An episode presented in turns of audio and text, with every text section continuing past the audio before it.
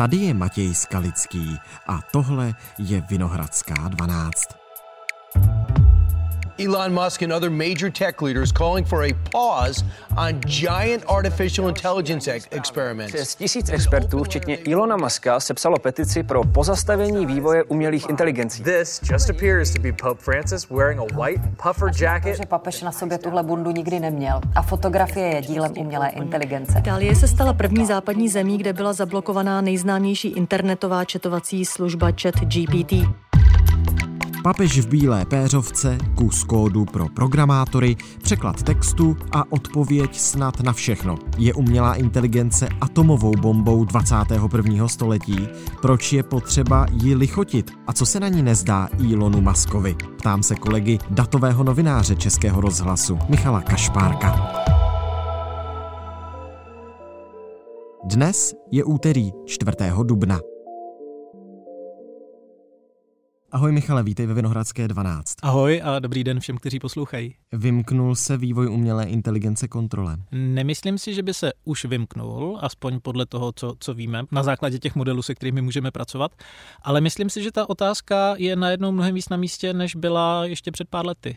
Já jsem četl takový komentář v britském deníku The Telegraph od historika Dena Snowa, že je to teď stejně nebezpečné jako projekt Manhattan, tedy někdejší americký utajený vývoj nukleární bomby, že stejně jako nukleární revoluce může podle něj umělá inteligence změnit svět, jak ho známe, jen zatím nevíme jak, tak není to podle tebe trochu přitažené za vlasy? A myslím, že není. Myslím, že je to docela dobré připodobnění.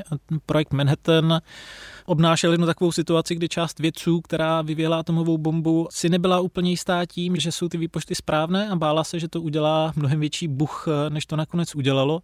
A stejné obavy si děláme i teď. Nakonec atomová energie přinesla, myslím, i, i mnoho dobrého a pořád doufám, že to stejně nebo podobné bude i s umělou inteligencí. Hmm. No tak či onak v Itálii už omezují používání GPT, asi nejviditelnějšího z těch jazykových modelů současnosti, z těch, které mají přinést nějakou revoluci od vědců i od známých osobností, zní také výzvy k pozastavení vývoje AI, aspoň tedy na několik měsíců. Ten svět tedy není úplně tak nadšený z toho všeho, co AI dovede? Ono je to několik témat najednou. V Itálii bylo GPT nebo chat GPT pozastaveno kvůli tomu, že podle názoru tamního regulátora neodpovídá evropským pravidlům pro nakládání s osobními údaji, což si myslím, že je vlastně legitimní postřeh lidi si často neuvědomují, že to, co napíšou do toho promptovacího okénka, může někdo vidět. Ono nejspíš nehrozí, že by se to propsalo do nějakých jiných odpovědí, ale zkrátka do databáze té služby se dostává spousta citlivých údajů a podle toho úřadu není jasné, jak s nimi provozovatelé nakládají, takže to je asi OK připomínka, i když nevím, jestli je v pořádku samotné to řešení, zkrátka nařízení vypnutí.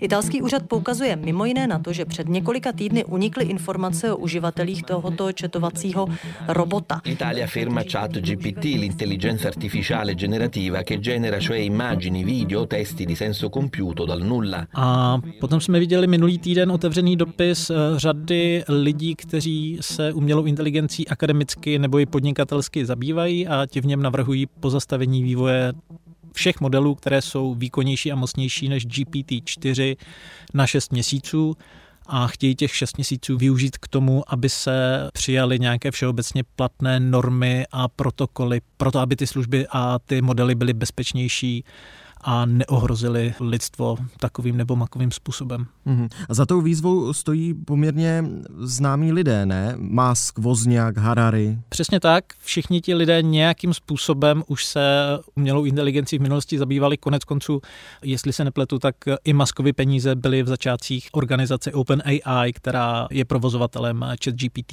No a není tedy teď tak trochu správná ta kritika právě za tu výzvu směrem na Maska, že chce tu konkurenci zabrzdit, aby on sám mohl pracovat na něčem podobném? Určitě to není připomínka jenom k Maskovi. Mezi těmi signatáři je i provozovatel Stable Diffusion, což je služba pro generování obrázků, o které se říká, že teď v posledních týdnech a měsících trošku ztrácí tempo. Na druhou stranu bych se nerad zasekl na, na těchto těch argumentech ad hominem, protože opravdu začínáme si zahrávat s něčím, co překonává naše očekávání, byť to v tomhle okamžiku zřejmě není nějak zásadním způsobem nebezpečné. A ten návrh na šestiměsíční, řekněme, pauzu nebo moratorium je legitimní. Na druhou stranu, mně vlastně přijde ještě zajímavější kritika z opačné strany. V magazínu Time vyšel minulý týden článek hmm. Elizra Jatkovského, který je intelektuálem zabývajícím se už dlouho umělou inteligencí. A ten píše, že těch šest měsíců vlastně vůbec nic nevyřeší, že, že obcházíme nějakou pandořinu skřínku, kterou když otevřeme, tak už je pozdě cokoliv řešit a navrhuje nesmírně tvrdý postup v podstatě ukončení jakéhokoliv dalšího vývoje s několika drobnými výjimkami a dostává se tam k takovým návrhům, jako je bombardování datových center v případě, hmm. že někdo tady tenhle ten zákaz překročí. Já jsem asi v životě neviděl alarmističtější text někoho, kdo je zároveň celku uznávaným odborníkem a má tušení o tom, o čem píše. Pokud zpravodajské služby tvrdí, že nějaká země, která není součástí dohody, buduje počítačovou farmu, kde se vyvíjejí ty nejmocnější umělé inteligence, bojte se míň vyvolání mezinárodního konfliktu než porušení moratoria. Buďte připravení vybombardovat nepřátelské datové centrum. Takže alarmistický, ale relevantní podle tebe. Já věřím tomu, že to relevantní není, ale ve chvíli, kdy se bavíme o tom, že jednou z možností je, řekněme, kolaps civilizace nebo, nebo nějakým jiným způsobem zánik lidstva, tak jaká pravděpodobnost nebo jaké riziko je příliš malé na to, abychom ho přijali? Já sám alarmista nejsem, myslím si, že umělá inteligence toho teď přináší víc dobrého než zlého a že to ještě nějakou dobu tak bude, ale ve chvíli, kdy ty černé scénáře, když jsou opravdu černé, tak je na místě poslouchat a nepřicházet rychle s odsudky. Mm-hmm.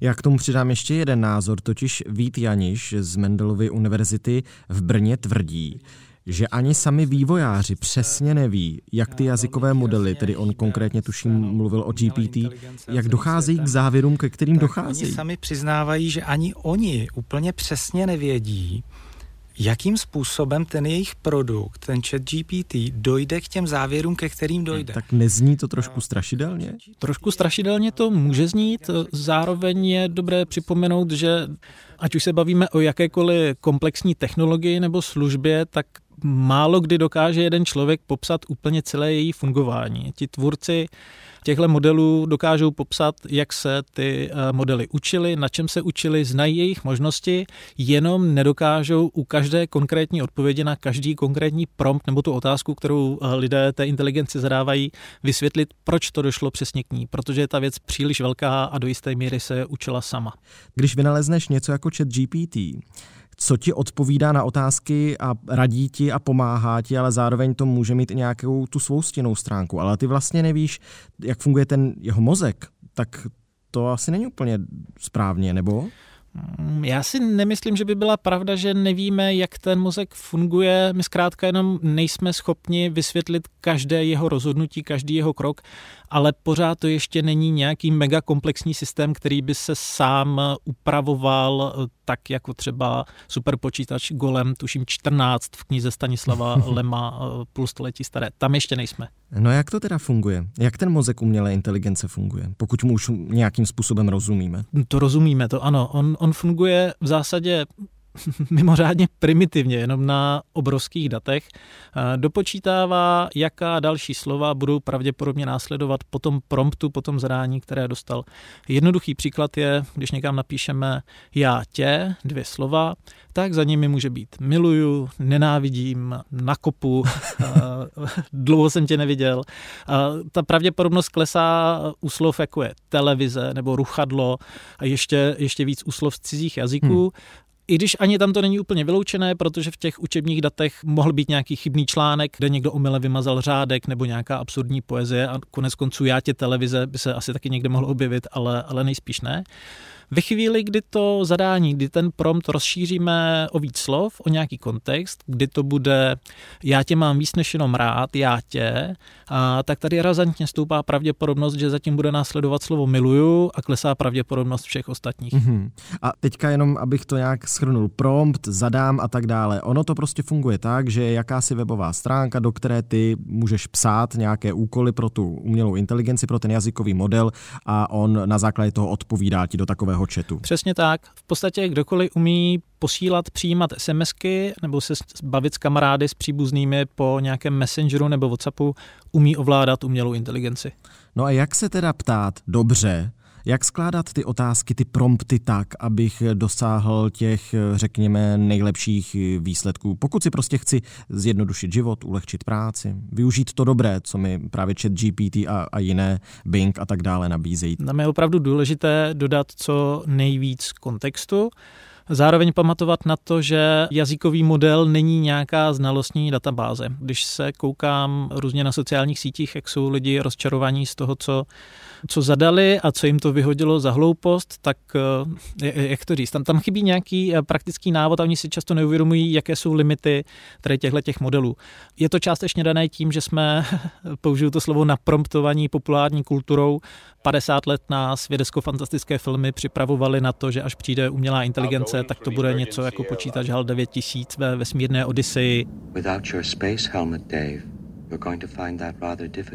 Nesmírně inteligentní, rafinovaný, můžeme říct, tvor nebo nějaká kvazi bytost, která dokáže vyvraždit rafinovanými manipulacemi posádku kosmické lodi, různě je manipulovat. This conversation can serve no purpose anymore. Goodbye ale ChatGPT taková není. My jsme místo nějaké geniální profesorky dostali takového lehce sjetého lehkými drogami učitele ze střední školy, který zkrátka řetězí slova a často říká věci, které jsou nesmyslné. Často se plete? Často se plete, ano, používá se proto termín halucinace, proto mě napadla ta metafora těch lehkých drog. Ve chvíli, kdy chceme, aby, aby jsme dostávali relevantní odpovědi, tak první základ je dodat co nejširší kontext. Když bys mě řekl, že potřebuješ nějaké otázky pro příští díl, tak já budu vědět, jo, tohle Matěj z rozhlasu, dělá Vinohradskou 12, chodí tam takový a makový lidé, má to nějaký formát. Chat GPT nic takového neví, ani další modely. Potřebuje vysvětlit jako malému dítěti, co přesně chceme, jak to má vypadat, kdo jsme, pro koho to děláme. Ideálně taky můžeme postavit nebo dát chat GPT nějakou roli. Já jsem si tady vytiskl prompt, který využívám při editování článku datového týmu Českého rozhlasu. Možná ukáže, jak to může vypadat. Ještě předtím, než tam vložím ten článek a dám nějaké zadání, tak eh, dodám tenhle kontext. Jsi zkušená editorka z pravodajství. Vystudovala si fakultu humanitních studií Univerzity Karlovy. Přes Erasmus si strávila dva semestry v Paříži na Sorboně. Přes Fulbrightovo stipendium si pobývala v New Yorku. Máš za sebou stáže v novinách Le Monde a New York Times.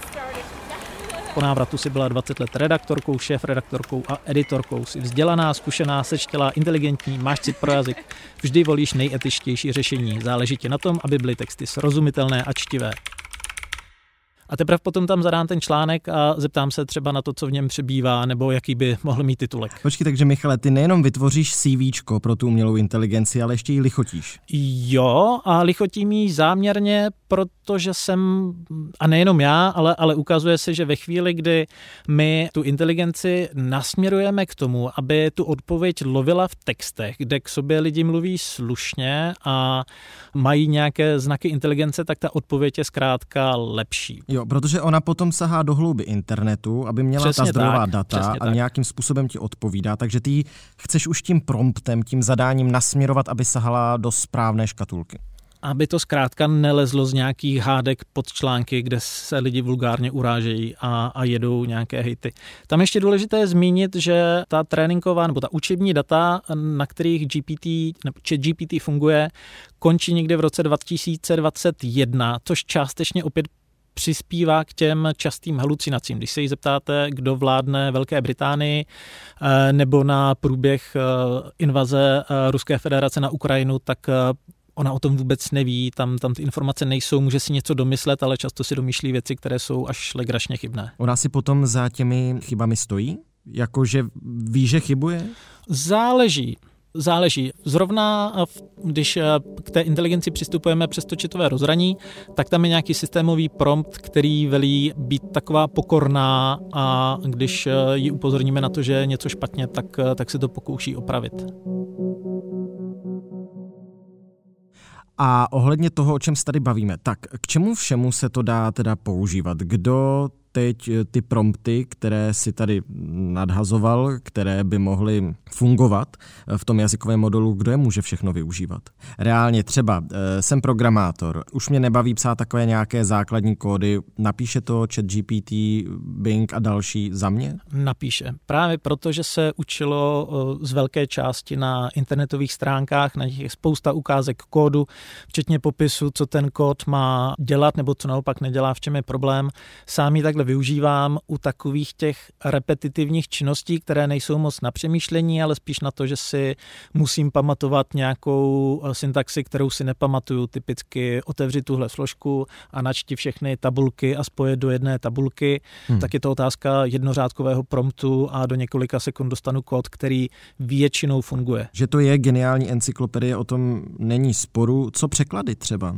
No, pardon, já bych si o tom eh, trošku no, tak hádej se, vést, protože, protože my opravdu nemůžeme spolehat na to, že ty informace jsou věcně správné, které dostaneme na zpátek.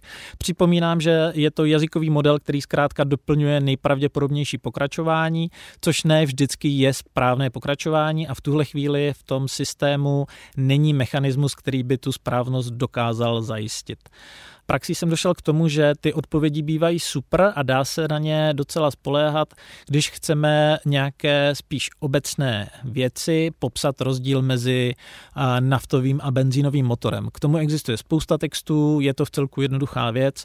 Můžeme si i hezky volit, jak složitě to chceme mít vysvětlené, můžeme tam dopsat, že to chceme mít jako pro pětileté dítě nebo jako pro studentku vysoké školy.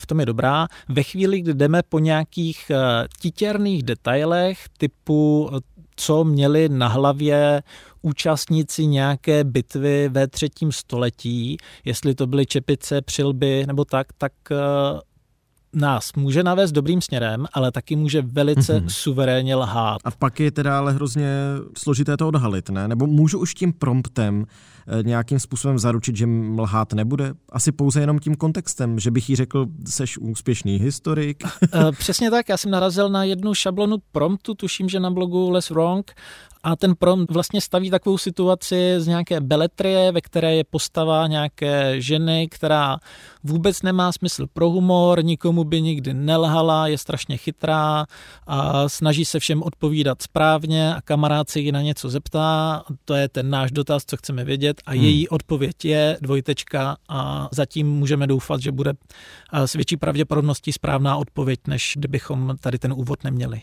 No a když se teda vrátím k té své původní otázce, totiž co třeba překladatelství, překlady.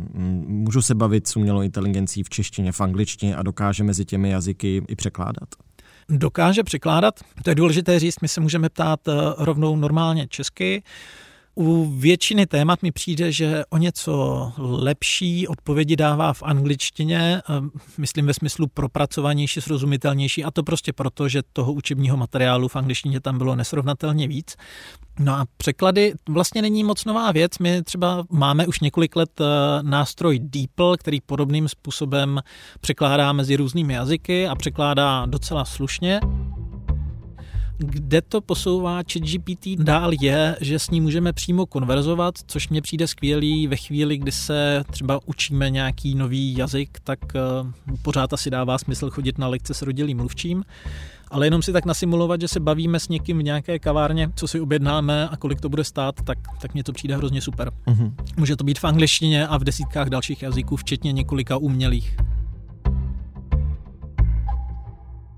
A pak jsou tu ty generátory obrázků. Ano, ano. Je to Stable Diffusion, je to Midjourney, je to DALI a tak dále. Já si říkám, jestli teda přes ty jazykové modely si nemůžu tak jako napromptovat to, co bych pak chtěl, aby ten generátor obrázků mi vytvořil, jestli mi nemůže ta umělá inteligence pomoct i v tomhletom. A výhledově to určitě možné bude, ale připomínám, že cvičební data ChatGPT končí v roce 2021 a tehdy ještě tyhle nástroje nebyly veřejné, ty na generování obrázků. A tím pádem na internetu a v dalších materiálech nikde nebyly popsané dobré prompty, ale pokud si někdo chce generovat obrázky, ilustrace, fotografie v těchto nástrojích, tak se dá dogooglovat, zase se vracíme k tomu tradičnímu internetu, spousta materiálů, kterým se říká promptbooky a, a podobnými výrazy, kde se lidi dělí o dobré praxe. A ta dobrá praxe konec konců vypadá dost podobně jako účet GPT. Pamatujme na to, že ten nástroj neví, pro koho to, co chceme, generuje a fungují takové věci, které by lidskou grafičku mohly až urazit. Jo? Když doplníme, že ten obrázek má být hezký, tak bude spíš hezký, než, než když to tam hmm. není, protože se to opět učilo na milionech nějakých popsaných eh, obrázků a jsou tam i ošklivé.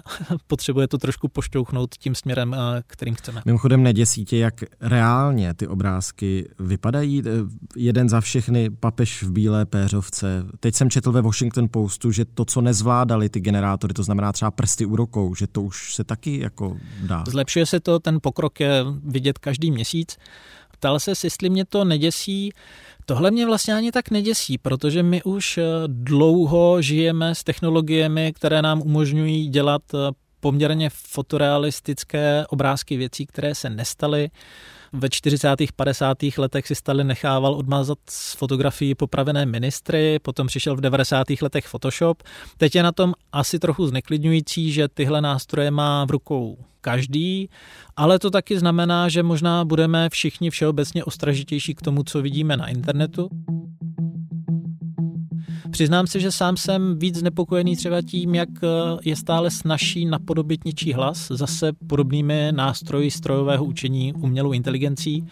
Ve chvíli, kdy mě bude v noci z cizího čísla volat někdo, kdo zní úplně stejně jako můj blízký člověk a bude mít i podobné vyjadřování, protože všechno tohle jsou věci, které jde poměrně snadno z internetu nebo nějakou lstí zjistit a bude po mně chtít poslat eh, rychle peníze někam, protože ho unesli, tak, eh, hmm. tak to asi neudělám neudělám. Doufám, že to neudělám.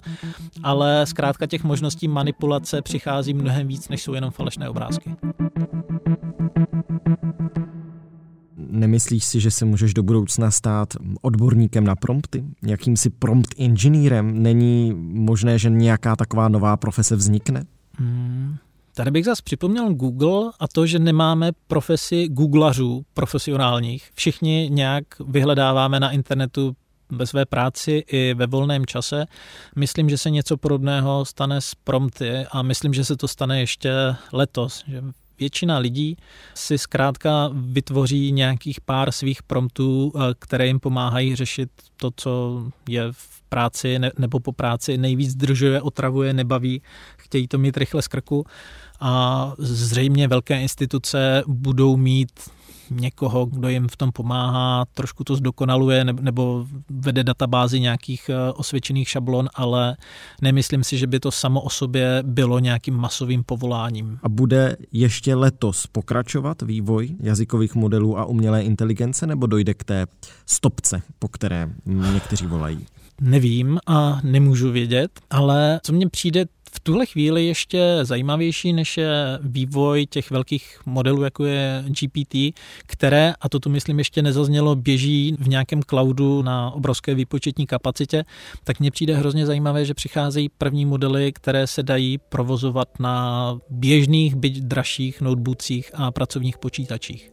To znamená, že i kdyby se lidstvo shodlo na tom, že tahle technologie vede ke zkáze a, a že s ní musíme zatočit, tak v tom bodu, ve kterém jsme teď, už nejspíš zůstaneme navždycky, protože by ta stopka vyžadovala konfiskaci počítačů, zjednodušeně řečeno. Tak moc díky, že jsme o tom mohli mluvit. Já děkuji za pozvání, krásný den. Tohle už je všechno z Vinohradské 12, z pravodajského podcastu Českého rozhlasu. Dnes s Michalem Kašpárkem, mým kolegou, datovým novinářem Českého rozhlasu, který se zajímá o klady i zápory umělé inteligence a nejrůznějších takzvaných jazykových modelů nebo neuronových sítí. Tahle epizoda Vinohradské 12 je u konce a to znamená jediné, totiž, že už připravujeme další. Najdete ji jako vždy na iRozhlas.cz, v aplikaci Můj rozhlas a ve všech dalších podcastových aplikacích. Naslyšenou zítra.